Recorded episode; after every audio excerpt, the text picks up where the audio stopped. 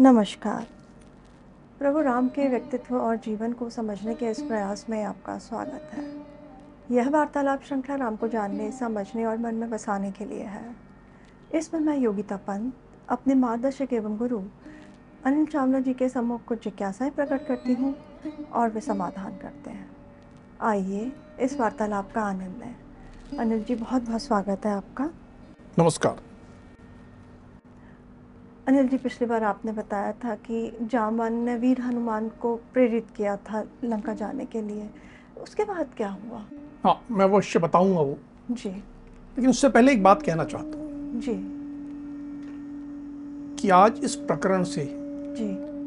हम वाल्मीकि रामायण के सुंदर कांड का प्रारंभ कर रहे हैं। जी। ये सुंदर कांड जो है जी। इसके केंद्र में वीर हनुमान है। जी। वीर हनुमान अत्यंत बलशाली तो हैं ही। जी। वेगवान भी हैं। जी। पर सबसे बड़ी बात उनमें बल के साथ साथ बुद्धि है चातुर्य है धैर्य है धर्म के प्रति निष्ठा है। जी। अपने आप में उनके व्यक्तित्व एक अद्वितीय बहुत कुछ हमें सीखने को मिलता है उनसे। और इस सुंदर कांड में जी। जब हम करेंगे तो उनका व्यक्तित्व बार बार उभर के आएगा उनके व्यक्तित्व के अलग अलग पहलू हमें समझ में आएँगे। जी। और उनको समझ के हम अपने जीवन में यदि उतार सकें जी। तो बहुत अच्छा होगा। जी। हम वापस अपनी बात पे आते हैं। जी। पिछली बार देखा कि वीर हनुमान तैयारी में लग गए कि मुझे समुद्र लांगना है। जी। महेंद्र पर्वत पे चढ़ गए। जी। अपना शरीर विशाल करने लगे। जी। अपने पाँव से महेंद्र पर्वत को दबाने लगे। अब वो जो दबाने लगे तो पर्वत को कष्ट होने लगा। इतनी शक्ति। पर्वत में से जगह जगह से जल की धाराएँ निकलने लगी। बिल में रहने वाले प्राणी दुखी होकर बाहर निकल आए। सांप बाकी जीव जी। सब बाहर निकल आए कि ये क्या हो गया? पर्वत पूरा हिलने लगा। जी। और इस तरह पूरी शक्ति से इन्होंने छलांग लगाई। जी। लगाने के पहले इन्होंने वानरों से कहा जी। कि मैं राम के बाण की तरह जाऊँगा। जी। वायु के वेग से जाऊँगा। जी। और लंका में जाके सीता को मिलूँगा। जी। और यदि सीता को नहीं देखा जी। तो रावण को बाँध कर ले आऊँगा। जी। जब हमें मालूम है कि रावण ही ले गया जी। तो मैं अगर सीता नहीं मिली तो रावण को बाँध के ले आऊँगा। जी। ऐसी उद्घोषणा करके ऐसे आत्मविश्वास के साथ जी। ये सागर पे जाने लगे। अब ये इतना दुष्कर कार्य जी। वे कर रहे थे ऐसा लग रहा था कि जैसे कोई पर्वत उड़ रहा है। जाने के पहले उन्होंने मेघ के समान गर्जना की जैसे बादल गड़गड़ाते हैं वैसे गर्जना की। और उड़ने लगे। अब ये जो उनकी छलांग थी जो दुष्कर कार्य था इसको देखकर ऋषि मुनि जो थे वो उनकी स्तुति करने लगे। जी। देवता और गंधर्व प्रशंसा के गीत गाने लगे। जी। नाग यक्ष और यहाँ तक कि राक्षस भी जी। स्तुति करने लगे कि ये कैसा दुष्कर कार्य कर रहे हैं। जी। इन वीर हनुमान के महान कार्य की सभी अभिनंदन कर रहे थे उनके इस कार्य का। तो समुद्र देव ने भी उनकी कोई सहायता करने का सोचा? बिल्कुल। समुद्र देव जो है वे श्वाकु कुल का बहुत सम्मान करते थे। जी। उनके मन में आया कि मैं इक्ष्वाकु कुल का इतना सम्मान करता हूँ। ये हनुमान इक्ष्वाकु कुल के वंशज राम के काम से जा रहे हैं। जी। यदि मैं इनकी मदद आज नहीं करूँगा तो जो भी बोलने लोग योग्य लोग हैं जो भी विद्वान लोग हैं अच्छे लोग हैं जी। वो सदा मेरी निंदा करेंगे मैं सदा के लिए निंदनीय हो जाऊँगा। जी। ये राम का कार्य कर रहे हैं मुझे इनकी कोई सहायता करनी चाहिए। जी। मैं क्या सहायता करूँ? ये तो आकाश मार्ग से उड़ के जा रहे हैं। जी। इतना सौ योजन की दूरी तैर कर रहे हैं। जी। तो कुछ ऐसा करूँ कि रस, मार्ग में इनको थोड़ी देर के लिए विश्राम मिल जाए कुछ जलपान हो जाए कुछ इनका ऐसा मैं इंतज़ाम कर दूँ। जी। तो ये विचार आने के बाद उसमें जल में ही समुद्र में एक छिपा हुआ पर्वत जी। गिरी श्रेष्ठ मैनाक जी। था। तो इन्होंने मैनाक से कहा कि मुझे मालूम है कि तुम में ऐसी शक्ति है कि तुम ऊपर की ओर भी बढ़ सकते हो अगल बगल भी बढ़ सकते हो। जी। तो मैं तुम्हें आदेश देता हूँ कि तुम ऊपर की ओर बढ़ो। ये जो हनुमान जा रहे हैं ये राम के सेवक हैं। इसलिए भी हमारे पूजनीय हैं। जी। ये भयंकर कर्म करने वाले व्यक्ति हैं। कैसा भयंकर कर्म कर रहे हैं सौ योजन की छलांग लगा के जा रहे हैं। जी। ये राम का कार्य करने जा रहे हैं। इसलिए इनकी हमें सहायता करनी चाहिए। वैसे भी ये पूजनीय है। जी। पर राम का कार्य करना चाहते हैं तो पूजनीय और हो गए। जी। और हमें इनकी सहायता कुछ करनी चाहिए। तुम पानी के ऊपर उठो। जी। और ऐसी व्यवस्था कर दो कि कुछ देर विश्राम कर ले। जी। ये हमारे पूजनीय अतिथि हैं ऐसा इनका सत्कार कर। जी। तो जो मैनाक पर्वत था जी। वह जल से ऊपर निकला। जी। उसमें बहुत बड़े बड़े वृक्ष थे लताएँ थी सब घिरा हुआ हरा भरा पर्वत था। वह बहुत ऊपर उठ गया और एकदम आकाश में शिखर की तरह जो उसका था सूर्य की तरह से किर- सूर्य की किरणों से एकदम चमकने लगा बहुत ऊँचा एक पर्वत उनके मार्ग में दिखाई देने लगा। मैनाक पर्वत को देख करके उस पे फिर क्या हनुमान जी ने विश्राम किया? हनुमान जी ने पर्वत शिखर देखा। जी। उन्हें लगा ये कोई विघ्न आ गया है मेरे मार्ग में। जी। विश्राम का तो विचार ही नहीं था। जी। तो उन्होंने कहा ये मेरे मार्ग में कोई विघ्न आया है मुझे इसको समाप्त करना। जी। तो उन्होंने धक्का दिया अपने छाती की ज़ोर से जी। और उस पर्वत के शिखर को तोड़ दिया। जब पर्वत के शिखर को तोड़ दिया जी। तो वो पर्वत जो था मनुष्य रूप उसने ग्रहण किया जी। और अपने ही शिखर पे खड़ा हुआ। जी। और कहा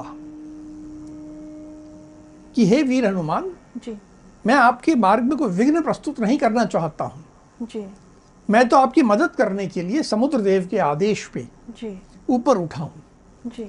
मैं और समुद्र देव दोनों आपका सत्कार करना चाहते हैं। जी। आप कुछ क्षण के लिए यहाँ हमारे मेरे शिखर पर विश्राम कर लें। जी। यहाँ चारों ओर जो वृक्ष हैं उसमें बहुत अच्छे बहुत सुस्वादु कंद मूल फू, फल फूल सब हैं। जी। इनको ग्रहण करके थोड़ा अपनी क्षुधा भूख मिटा लें। तो आप में शक्ति आ जाए। जी। तो हम केवल आपका सत्कार करना चाहते हैं हमारा आतिथ्य स्वीकार करें। जी। आप राम का कार्य कर रहे हैं। जी। इसलिए हमारे पूजनीय हैं। जी। और आप स्वयं उन्हीं के समान हैं। जी। धर्म के ज्ञाता हैं। बहुत भयंकर कर्म करने वाले हैं बहुत पराक्रमी हैं तो इसलिए भी हमारे पूजनीय हैं। तो समुद्र देव और हमारी पूजा स्वीकार करें। और यहाँ कुछ देर विश्राम कर लें। अब हनुमान को जब सारी बात समझ में आई जी। तो उन्होंने मैनाक पर्वत से कहा कि आपसे मिलकर मुझे बहुत खुशी हुई। जी। मुझे प्रसन्नता हुई। जी। आपने मुझे ये सब अच्छी बातें कही। जी। इससे मेरा आतिथ्य हो गया। मैंने आपका आतिथ्य स्वीकार कर लिया। जी। मैं आपके शिखर को हाथ लगा रहा हूँ और ये मेरा आपका आतिथ्य स्वीकार करने का भाव है। जी। लेकिन मैं रुकूँगा नहीं क्योंकि मैंने वानरों के सम्मुख प्रतिज्ञा की है कि जब तक मैं लंका नहीं पहुँच जाऊँ मैं नहीं रुकूँगा। जी। आज मैंने एक बड़ा काम हाथ में लिया है। जी। इस बड़े काम को मुझे पूर्ण करना है। जी। दिन आगे बढ़ रहा है और सूर्यास्त के पूर्व मैं ये सौ योजन की छलांग पूरी करना चाहता हूँ जी। अगर मैं रुक गया जी। तो मेरा कार्य बाधित हो जाएगा हो सकता है कि रात हो जाए। जी। तो इसलिए आप मन में ये भाव मत लाइए कि मैंने आपके अतिथि जो आपने सत्कार प्रस्तुत किया है मैंने उसको इनकार किया है कि इससे दुखी मत होइए। मैंने आपका आतिथ्य स्वीकार कर लिया। जी। और अब मुझे आगे जाने की अनुमति दीजिए। जी। ये सुनकर जी। पर्वत मैनाक और समुद्र देव दोनों ने जी। वीर हनुमान का अभिनंदन किया उन्हें आशीर्वाद दिया कि आप सफल हो। जी। और ये सामने आए पर्वत का आतिथ्य इतनी विनम्रता से मना करके अपने कार्य में लगी रहना। जी। ये एक ऐसा दूसरा दुष्कर कार्य था जो हनुमान ने किया। पहला तो लांगना था जी। और दूसरा कि ये पर्वत सामने आया इसको कैसे विनम्रता से इज़्ज़त से प्यार से मना भी किया रुके भी नहीं। कोई और होता तो लालच कर लेता कि थोड़ी देर रुक ही जाते हैं। हाँ। थोड़ी देर आराम कर लेते हैं खा पी लेते हैं फिर चलेंगे। हाँ। उसने मना भी किया। हाँ। तो ये देखकर उनका ये इस तरह का दुष्कर कर्म देखकर अब उनकी लगन देखकर देवता सिद्ध महर्षि जो भी आकाश से उनको देख रहे थे उनके कार्य को प्रशंसा करने लगे कि ये वास्तव में एक योग्य व्यक्ति है। जी।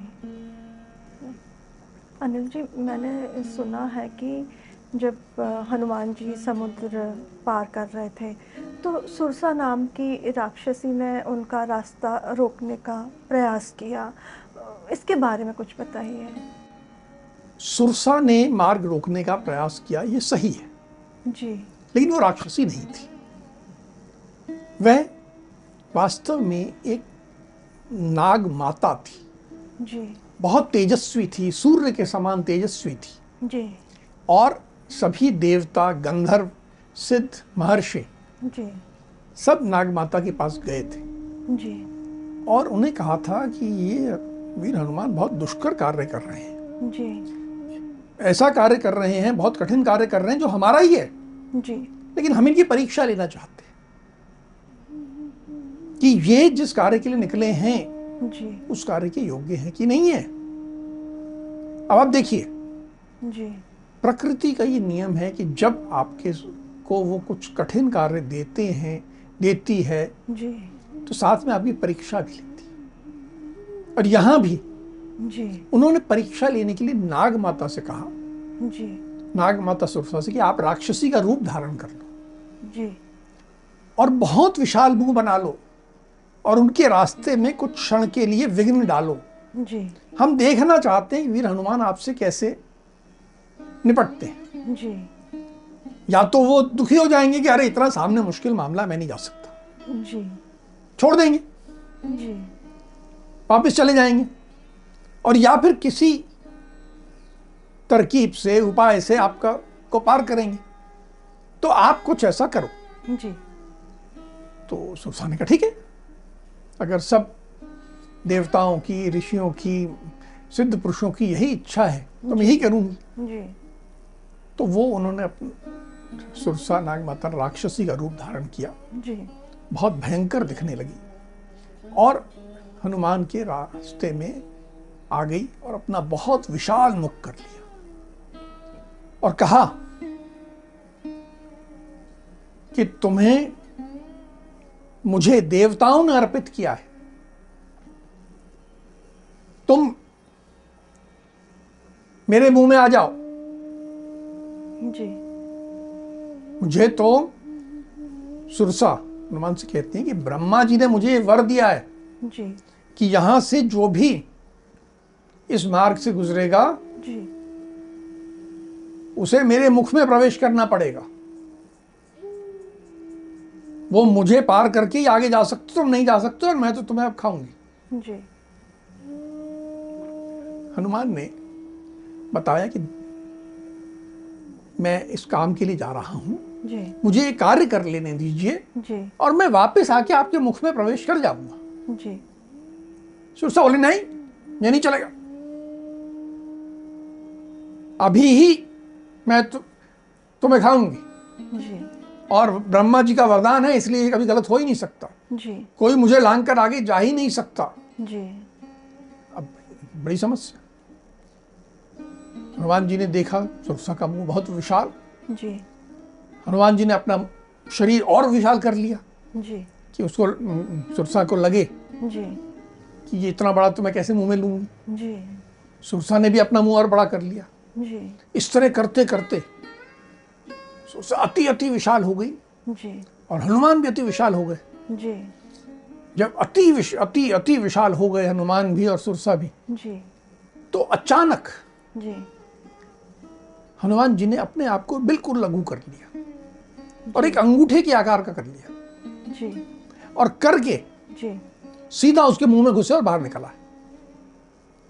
जी।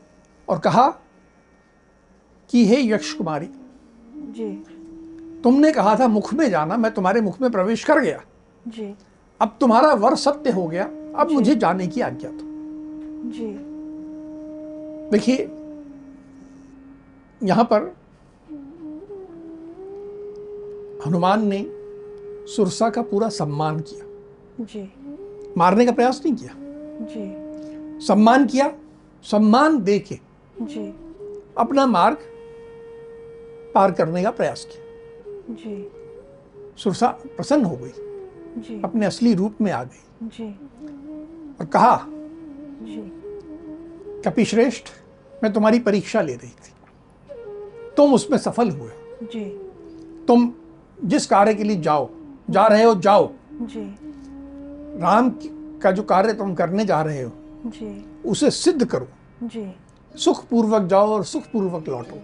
जी। इस तरह करके नाग माता सुरसा ने बहुत सारे आशीर्वाद दिए शुभकामनाएँ दी जी। और वीर हनुमान को का मार्ग प्रशस्त किया। जी। ये सुरसा से जो आमना सामना था जी। ये कहा जा सकता है कि वीर हनुमान का तीसरा दुष्कर कार्य था तीसरा कठिन कार्य था। जी। जिसमें यदि कोई साधारण व्यक्ति होता तो हिम्मत छोड़ देता। जी बिल्कुल। और इसमें अपने बल से नहीं जी। अपनी सूझबूझ अपनी बुद्धिमता से जी। हनुमान ने इस संकट का सामना किया। जी। अनिल जी अब नाग माता सुरसा से आशीर्वाद प्राप्त करने के बाद जब हनुमान जी आगे बढ़े तो उनको किसी और राक्षसी का सामना करना पड़ा? हाँ। अब उन्हें एक राक्षसी वहाँ थी। जी। बहुत विशाल काय उसका नाम था सिंहिका। जी। और उसके बारे में ये प्रसिद्ध था जी। कि वह किसी भी उड़ते हुए जीव की किसी भी आकाश मार्ग से जाते जीव की छाया को पकड़ लेती थी। जी। और जब छाया को पकड़ ले तो जीव जो है आगे बढ़ नहीं पाता था। जी।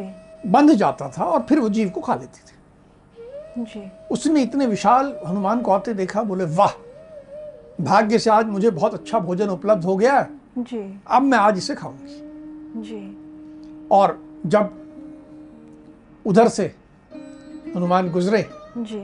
तो उनने छाया को पकड़ लिया। जी। और जैसे छाया को पकड़ा तो अब हनुमान के लिए आगे बढ़ना संभव हो गया।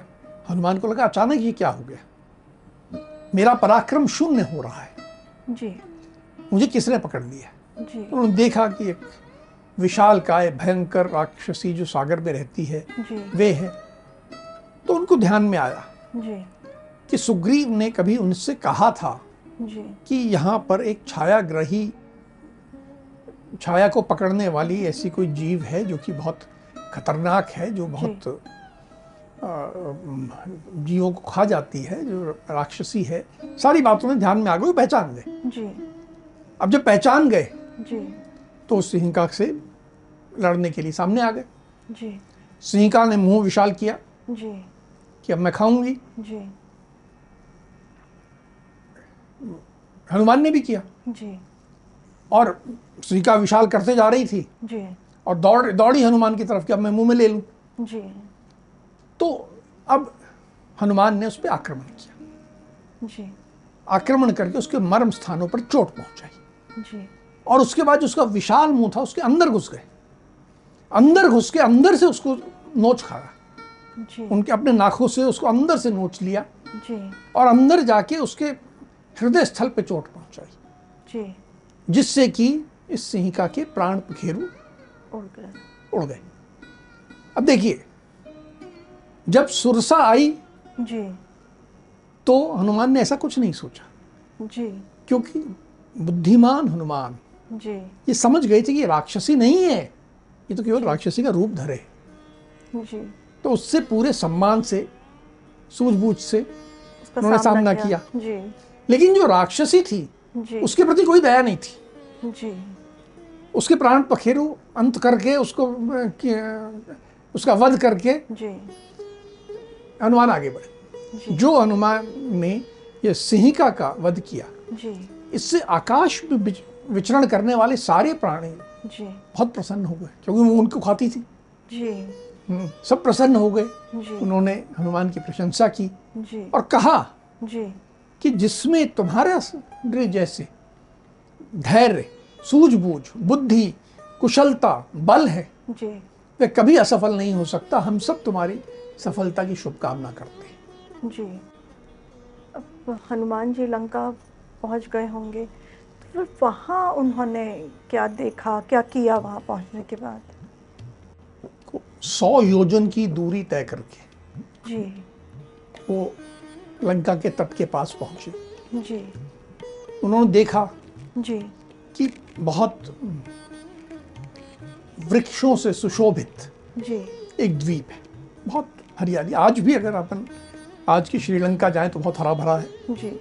उस काल में भी हरा भरा था। जी। देखा बहुत बड़ा द्वीप है। जी। बहुत सुंदर वृक्ष हैं बहुत पर्वत श्रृंखलाएँ हैं।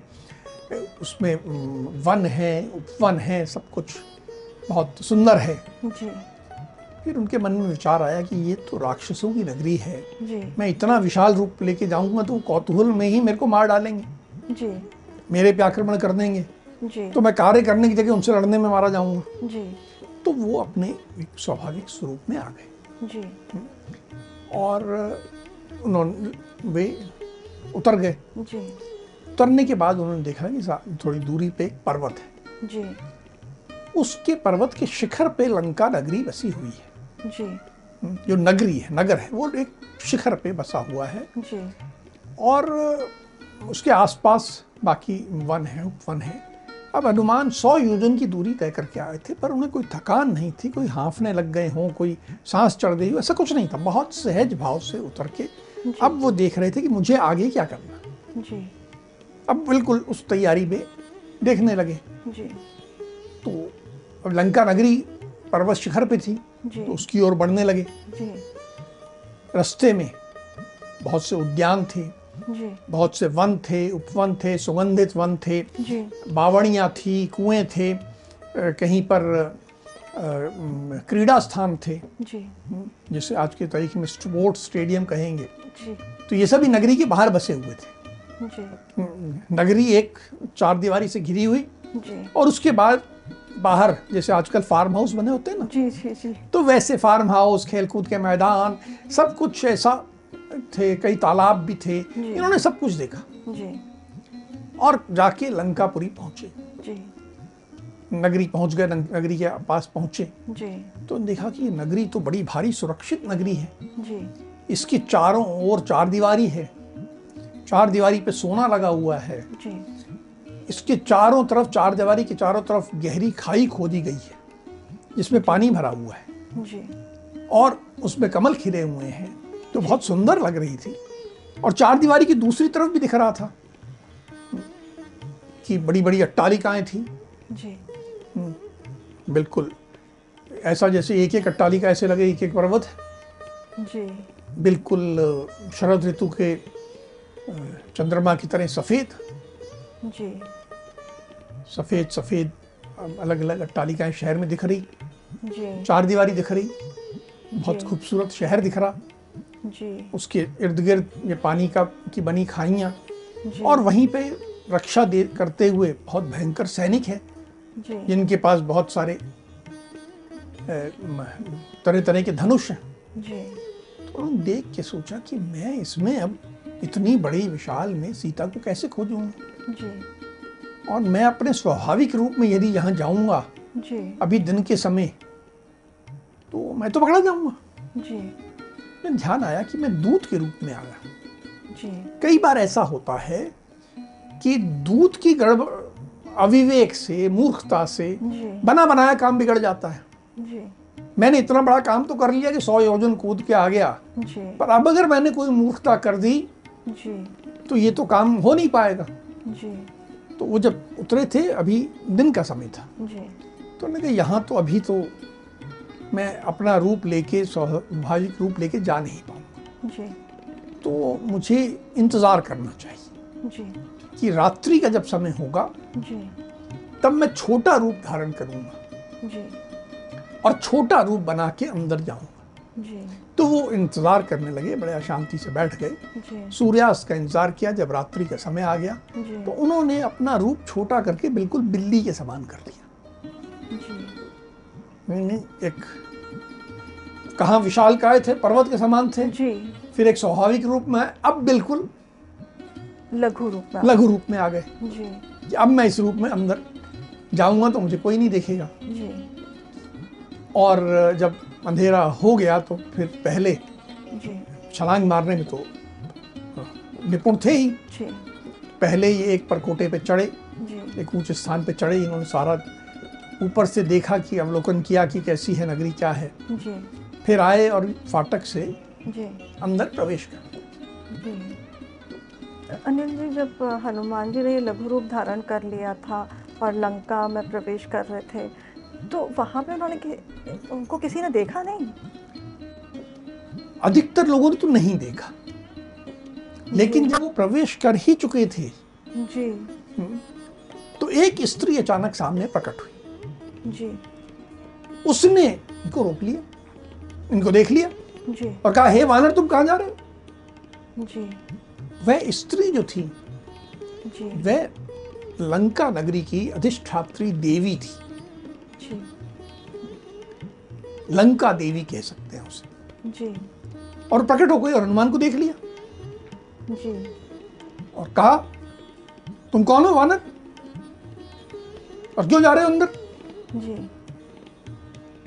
हनुमान ने कहा कि आप कौन हो? जी। इतनी भयंकर दिख रही हो आप। जी। आपका रूप सहज रूप नहीं है मुझे डर लग रहा है आपसे। जी। आप अपना परिचय दो फिर मैं दूँगा। जी। तो उसने कहा कि मैं यहाँ के राजा रावण जी। की सेविका हूँ। इस नगरी की रक्षा करना मेरा कर्तव्य है। जी। और इसीलिए मैंने तुम्हें रोका है। जी। तुम क्यों जा रहे हो? जी। तो हनुमान ने कहा मैं तो इस सुंदर नगरी को देखना चाहता हूँ। जी। बहुत सुंदर नगरी है और इसमें बहुत से उद्यान हैं बहुत से अट्टालिकाएँ हैं तो मेरे को तो केवल देखना है। जी। उसने कहा नहीं ऐसे नहीं जा सकते। हनुमान ने बड़ा अनुनय विनय किया कि मुझे जाने दो और मैं तो वानर हूँ मैं तो कुछ नहीं करूँगा। और देखूँगा नहीं नहीं जाना और तुम जाने की कोशिश करोगे जी। तो मैं तुम्हें नुकसान पहुँचा दूँगी। जी। इन्होंने फिर जिद की। जी। तो उनने इस स्त्री ने जी। एक जोरदार थप्पड़ जी। हनुमान को जड़ दिया जी। अब हनुमान को जब थप्पड़ जड़ा तो हनुमान को बुरा लगना स्वाभाविक है। जी। इसके बाद हनुमान ने अपनी शक्ति का थोड़ा सा प्रदर्शन किया सिंह नाद किया जी। और एक घूसा उस स्त्री को दे दिया मार दिया। जी। अब बड़े संकोच में थे हनुमान। जी। क्योंकि वो स्त्री का वध नहीं करना चाहते थे। जी। स्त्री का वध करना उनके मन में नहीं था। जी। लेकिन वो जो घूसा हनुमान का पड़ा उस पे जी। उसके सारे अंग हिल गए पृथ्वी पर गिर गई। जी। बिल्कुल लाचार हो गई। जी। और हनुमान को भी थोड़ी दया आ गई हम्म, कि मैंने स्त्री को इतना क्या मार दिया? जी। हनुमान पास चले गए बड़े प्रेम भाव से। जी। और वो स्त्री जी। अब गिड़गिड़ाने लगी हनुमान से। जी। जहाँ वो इतना रोप दिखा रही थी अब गिड़गिड़ाने लगी। कहने लगी महाभाव हे महानुभाव आप प्रसन्न हो। जी। आप वीर हैं। जी। और जैसा मैं जानती हूँ वीर लोग शास्त्र का उल्लंघन नहीं करते। जी। तो आप मेरी रक्षा करो मेरी हत्या ना करो। जी। आपने अपने पराक्रम से मुझे परास्त कर दिया है। जी। अब आप अपनी मर्यादा का पालन करो और मेरी रक्षा करो। जी। फिर उसने एक बात कही कि मैं आपको एक सच्ची बात बताती हूँ। जी। मुझे साक्षात ब्रह्मा जी से वरदान प्राप्त है। जी। पर वरदान देने के बाद ब्रह्मा जी ने मुझे एक बात कही थी। जी। वो ये कहा था कि एक दिन आएगा जी। जब कोई वानर जी। अपने पराक्रम से तुझे परास्त कर देगा। जी। तुझे वश में कर लेगा। जी। तो उससे हार जाएगी। जी। और जब ऐसा हो जब कोई वानर जी। तुझे अपने पराक्रम से परास्त कर देगा जी। तब तू समझ लेना जी। कि राक्षसों के लिए कोई बहुत भारी भय उपस्थित हो गया है। जी। मुझे समझ में आ गया है कि अब वह समय आ गया है। जी। यह जो राजा रावण ने गलत काम किया है जी। सीता को ले आया है जी। उसके कारण उस दुरात्मा राजा रावण का भी जी। और सभी राक्षसों का जी। विनाश का काल उपस्थित हो गया है। जी। मैं तुम्हें रोकूँगी नहीं। जी। तुम अंदर जाओ जी। और तुम्हें जो करना है वो करो। जी। पर मेरी जान बख्श दो। अब वो पूरी तरह समर्पण कर चुकी थी। जी। हनुमान का मार्ग खुल गया था जी। रात का समय था और वे लंका में उसके बाद प्रवेश कर। जी। अनिल जी हमने देखा कि हनुमान जी ने एक के बाद एक दुष्कर कार्य करा। ये हम सबके लिए बहुत प्रेरणादायी है। और अब लंका पहुँच गए तो वहाँ वे और भी दुष्कर कार्य करेंगे जिसकी चर्चा अब हम अगले प्रकरण में करेंगे। अब हम आज की चर्चा को यहीं विराम देते हैं। अगले प्रकरण में राम के जीवन से जुड़े कुछ अनछुए पहलुओं के साथ हम दोनों फिर उपस्थित होंगे। राम राम। राम राम।